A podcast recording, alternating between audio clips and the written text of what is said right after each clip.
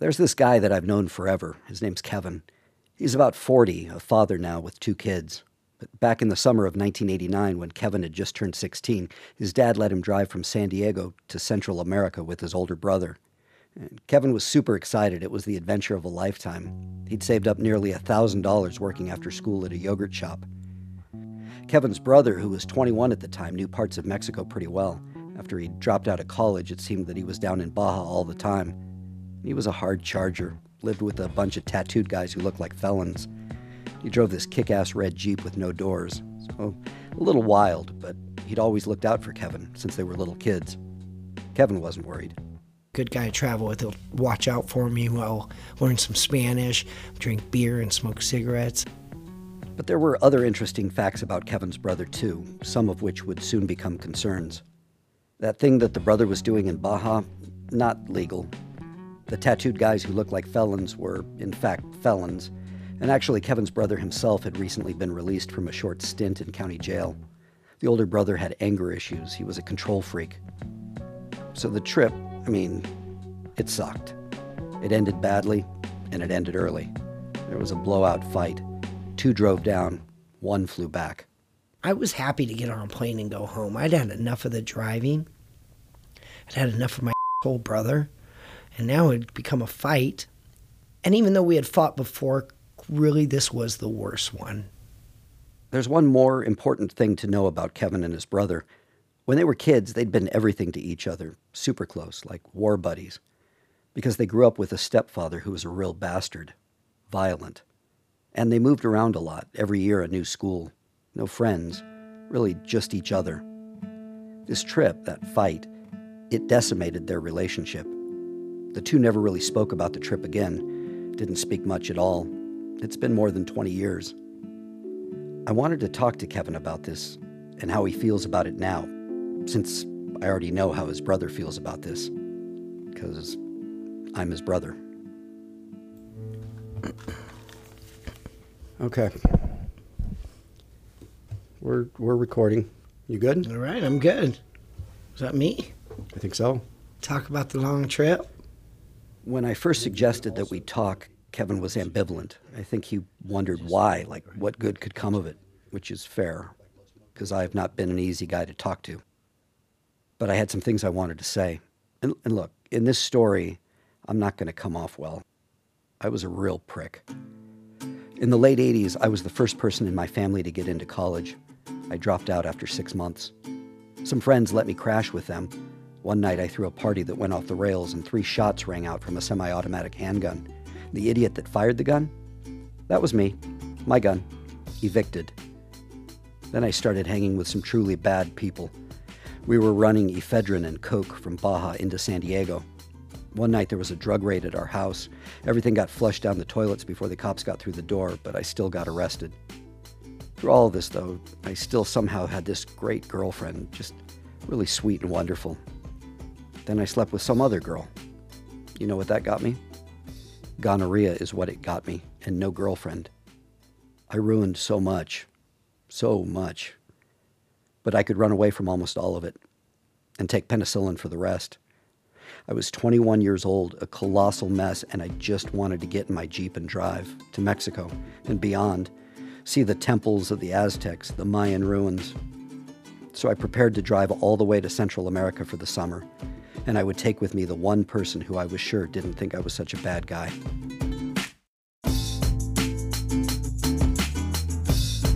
And I was done being that bad guy anyway, that shallow, selfish me that people hated.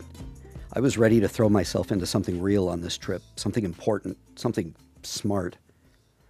Before we left, I removed the back seat from the Jeep and replaced it with a welded lockbox with maybe two suitcases worth of storage space. Then I loaded it with a lot of books. I'd always been a reader, like a studier. And my plan for the summer was, you know, sure, hang out with my brother, but also to learn the language of the Lacandon Mayans. And I was going to learn to read the Mesoamerican hieroglyphs. I even made flashcards for myself. This trip would be an opportunity for me to figure out once and for all why the Mayan civilization disappeared. Yeah, archaeologists had been on the job for more than a century, and still nobody knew why all these cities were abandoned. But I was pretty sure that this summer I was going to get it nailed down. All answers lay somewhere in those lost cities deep in the jungle. And lucky Kevin, he was about to see every one of them. Palenque, Chichen Itza, Teotihuacan, Uxmal, Mitla, Temple del Sol. I could name these things, but I can't remember them. They all just blend together for me as rocks crumbling. And the idea of seeing the ruins wasn't, that was your idea, you know, why you would be going to Mexico. At 16, just turned 16, I knew there was going to be beer. I knew there was going to be ladies at the tourist spots and um, hopefully surf good warm water. I have no recollection of surf being on the itinerary. I don't. I mean, I don't know. So off we went with our high hopes, such wildly different high hopes, into Mexico. To get us to the important places where I wanted to be, most days I'd need to drive us for stretches of six or eight hours. A lot of times Kevin just wanted to stop, like in a village, and see stuff. But there could be no stopping. When we did pull into little towns, people were curious about the two gringos who showed up in their pueblo. They'd ask questions, and I'd tell them to mind their own business. I wasn't some freak show oddity. What I was, was a pretentious douchebag who could not be bothered to interact with the common man. Kevin, though, was like energized by being around other people. And the more the merrier. He loved it when we were in the beach towns full of American tourists. And in the small villages, he'd fumble through the few Spanish words that he knew and start these inane conversations with everybody. It grated on me. I wasn't much better on the road. Driving on mountain highways was frigging unnerving, especially at night. And a lot of the time, the map just did not seem to reflect the reality on the ground. My Spanish wasn't great, but the little phrases that I used to navigate around Baja weren't working for me here. The dialects were different. I, I couldn't understand a lot of the responses, and I didn't handle it well, which I couldn't hide from Kevin. He was sitting right next to me. As we pull away from the people, you so often I feel I remember that you'd be like, "Ah, oh, that fucking idiot," or "God, what the, I just asked a simple question," you know, and just kind of this continually watching you, the navigator, ask, "Hay un hotel muy cerquita de aquí," and and I'd just be like, God, he just asked that question two turns ago. I knew he didn't understand what the guy said. So much in my head, I would just be like, calling that guy a fucking idiot, but I didn't even understand what he said. We drove south through Mazatlan and down to Puerto Vallarta. It was all green and jungly and full of tourists having fun. I knew that I was better than them. I wasn't here for the parasailing and the tequila poppers.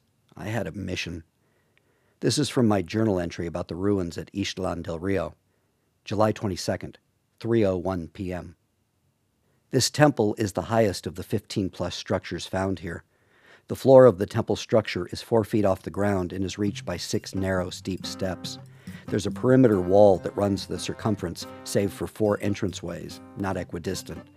The wall reaches to 10 feet above the ground and has in its design symmetrical crosses as portholes all the way around, 41 of them. The material of construction at this site was riverbed stones.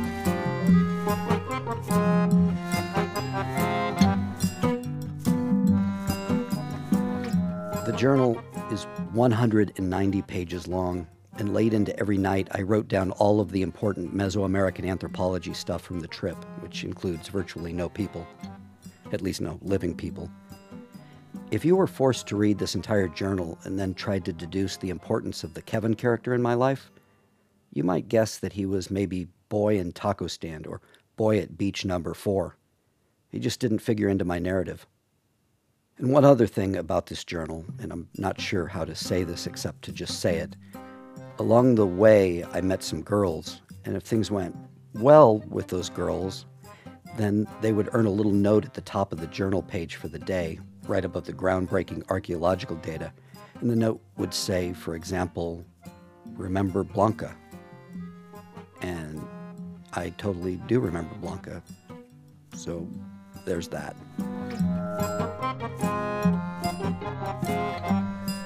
For me, it was all ruins all the time. We drove to the ancient Toltec city of Tula and visited Aztec temples at Tenayuca and Santa Cecilia and the ruins of Teotihuacan. And by visited, I mean that we spent hours and hours at each site while I mapped and logged every important detail, while Kevin must have been doing something. In general, he was a pretty good sport about it. And clearly, it wasn't his thing. But what was he going to do? How are we doing at this point? How are we getting along at this point in your recollection? Fine. I think there would be times where we talk and be like, let's just not talk or something, pretty civilly getting through any frustrations. I wouldn't have gone yet and called you names, I don't think. Not yet. Every night ended the exact same way, with me studying and compulsively writing notes in my journal late into the night with the light on while Kevin tried to sleep. He complained about it constantly, as if turning out the lights was more important than what I was writing. I just kept writing. I felt like the answers that I needed could be parsed later from the details that I wrote. And not, like in a new agey way, I mean, like in a real anthropological way. So I kept writing, and I drew a ton too, these really intricate field sketches of Aztec and Mayan designs. And then I mapped out all these ancient cities. There was no reason for this. All of the cities had already been mapped by actual archaeologists. Also, I had a camera. I took hundreds of pictures. Kevin appears in three of them. At this point, if you were going to write a letter to your best friend, a postcard to your best friend about your brother, what would it have said? Uh, the postcard, I'm sure, would say, having fun traveling through Mexico, but my brother's pretty much an asshole. I, I'm getting getting kind. Of, I would probably would have said I'm getting kind of sick of him, but I'm sure we can get through this. Another, the next fun place ahead. One day, Kevin met a girl about his age. She was Mexican. All I remember about her is that she spoke some English and she had a small head. Kevin introduced me, and I was probably just my normal self. She told Kevin, Your brother is really sangron, which I learned later that night means arrogant. And Kevin reveled in a great many retellings of that. He loved letting me know that everybody thought I was a prick. And for some reason, this particular jab from the small headed girl really hit me hard, because I normally had to work a little to make people dislike me, but I hadn't done that with her. She could tell that I was an arrogant jerk in my normal resting state. Sangron became Kevin's new favorite word when we argued, and it drove me crazy. But even when Kevin was happy, he was driving me crazy now. His whole cheerful surfer, stoked to be around people thing. It's funny, though, because I remember as a little kid I was the same way. In second grade, the teacher wrote a comment in my report card that said I was a bubbly student. That night, when our stepfather got home from the machine shop and read it, I got beat. He said he knew what the teacher meant, that I was a loudmouth. I changed. We spent a few days in Mexico City and worked our way south to Oaxaca on little two lane roads and muddy trails. Kevin suggested that maybe we should skip some of the more remote ruins and head straight for the beach, and I told him, no fucking way. We crossed the isthmus and over to the ruins in Campeche and Yucatan. And just when it seemed that Kevin was ready to mutiny, we were saved by our next stop on the map Cancun. Drinking and nightlife and beautiful beaches and scuba and snorkeling and beautiful water. Cancun was amazing in those days, just this Caribbean paradise and lots of ruins. But it was okay, I was certain we could see and do it all. In fact, the days in Cancun might have been the best of the entire trip. We were both excited to get out to the islands. There was that island just offshore called Isla Mujeres, which sounded great to me because I knew mujeres meant women. So we got on some sort of uh, just, we didn't bring the car. I, we just went out there ourselves. No car. A ferry out there, I think. And then um, we got there pretty late, I want to say. Long day, and we found kind of a real quiet bar and started drinking, putting down some drinks. And then it was time to go up to our hotel, which is a fairly meager hotel, nothing fancy. And uh, start turning in for the night, and you've making notations in your journal. And uh, it got to an argument in that hotel that night where I pretty much let my mouth fly. And I said, uh, all the things I felt which included you think you're so cool, You think you're so much better than everyone around here. Um, and I'm sure included in that was you're a fucking idiot. You're a fucking idiot. You're fucking not as cool as you think you are. And I went to the pimples on your face. I went to the chicks you had chosen. I went to how you treat everybody like shit. And you still didn't get up out of that bed or stop writing in your book. And it was a volcano erupting out of my mouth time. I would not stop. I would not stop. And I got you grinding your teeth and standing up. And you said, I'm going to fucking hit you if you say another word. I think it was that. And I, of course, just said, probably one of the slowest, fuck yous. And that's pretty much when I got a slug right to the lip, I'd say. Good fat lip, fly backwards. Oh! Towel rack fell when I flew back. And I stood up tall, but I didn't hit back. I just let that mouth go some more. That didn't hurt. Do it again. Do it again. Fuck you. Fucking doesn't hurt. Doesn't hurt. Every horrid thing that he said in that room, I knew he was right. I agreed with him.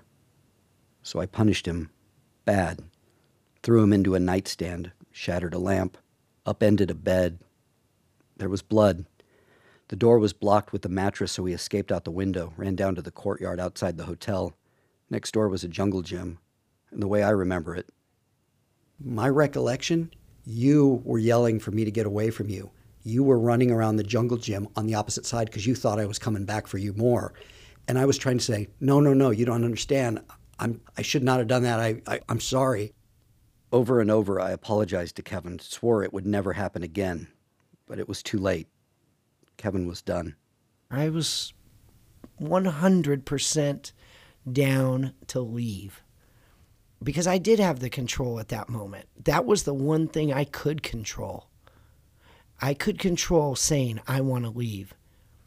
I just didn't want to be with on that trip anymore. I just didn't want to be with you anymore. It wasn't the environment we were in, it was you. I had told you when we got in a fight, I know you remember this, I said it's never going to be the same between us. That's it. It's over. Never going to respect you. It's never going to be the same again. You call me up, I won't even, you know, probably at that time I would say I wouldn't talk to you. But um, by the next day, I remember your face and I knew your emotions well. You were sorry and you were sad that things weren't going to be the same. You knew it. You said, I know they won't. The next morning, we got back on the ferry and then drove without a word to the Cancun airport, where we bought Kevin a one way ticket to San Diego.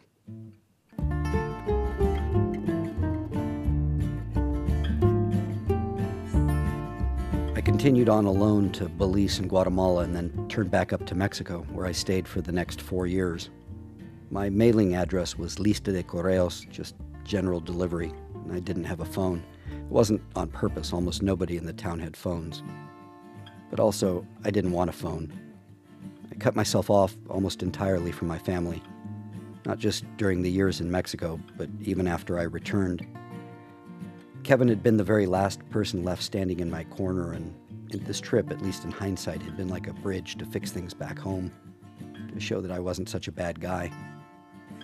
Instead, it only proved what I'd always feared I was a bad guy. What I didn't know through all this time was that Kevin actually did get over this stuff quickly, pretty much as soon as he got back to San Diego. He had said things would never be the same, but never means something different to a 16 year old kid. And I guess I'm not surprised Kevin's over it. He's not like one of those pricks who holds a grudge. I'm the one who couldn't let it go, any of it.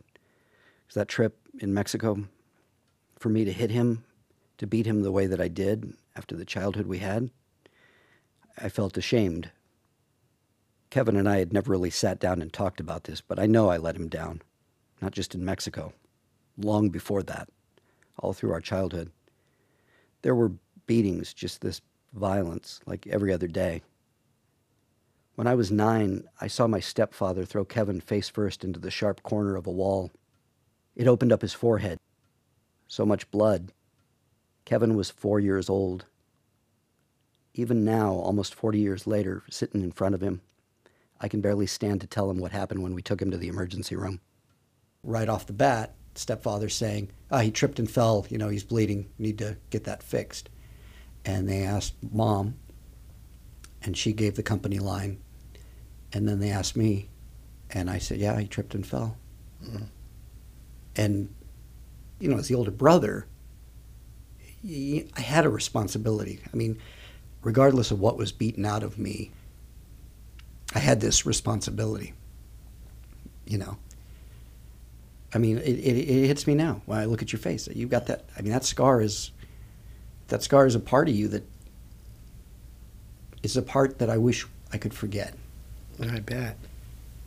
And and we would go visit Dad every other weekend, and he would ask, and I wouldn't say anything. You know, I just mm-hmm. I wouldn't do it. And then our dad didn't know what our stepfather was doing to us until one weekend when Kevin was nine.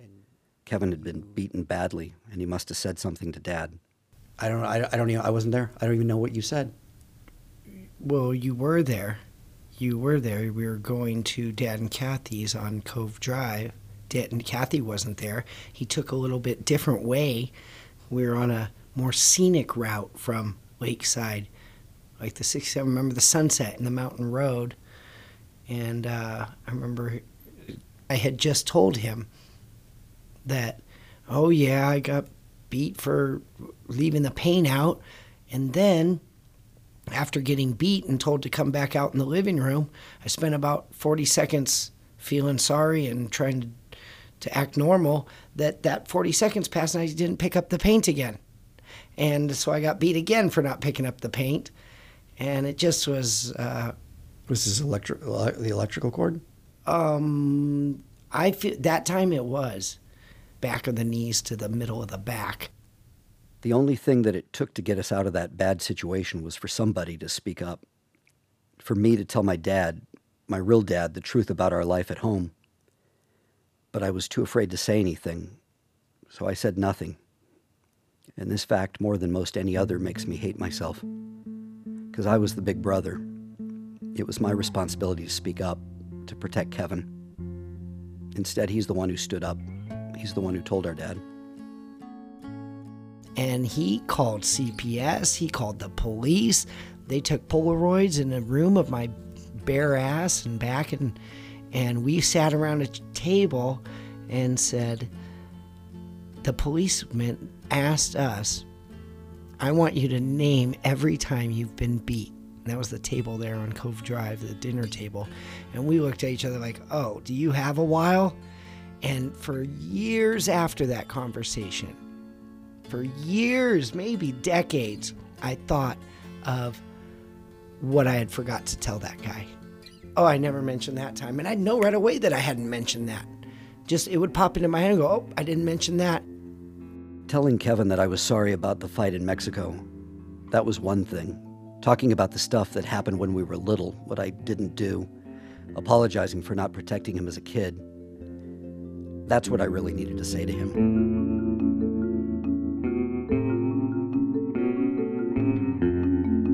For the past 20 years, I've lived like half an hour from Kevin. He invites me to stuff all the time, but I don't go.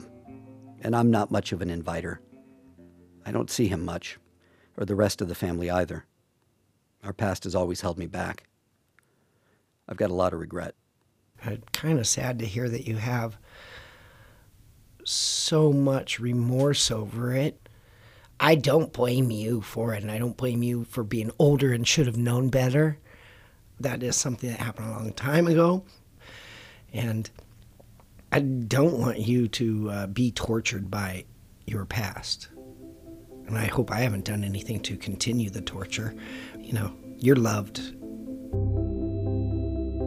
I'm a different person now than I was at 21. Mostly, it took a long time to get my karma straight. But I'm still not a guy who's going to start a conversation with you on an elevator, and I'd rather you didn't either. Also, I waited a long time, but I'm married now.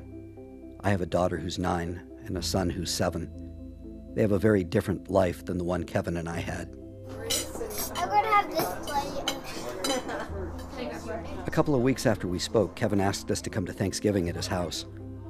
I drove up with my wife and my kids and a vegetable dish. There were a lot of people, like 22, extended family, people who see each other regularly but don't see me much at all. Kevin likes having all this family around. It makes me a little anxious. My kids played with his kids. Nobody got punched in the face. It was nice. I think I hope to see them at Christmas.